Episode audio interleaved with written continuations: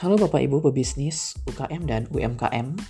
Berikut ini beberapa tips cash flow management di era new normal. Pertama, perhatikan supplier dan pilih supplier yang memberikan harga bahan baku terbaik. Kemudian yang kedua, efisiensi biaya produksi dan biaya operasional. Yang ketiga, menggunakan konten digital marketing untuk mempush penjualan.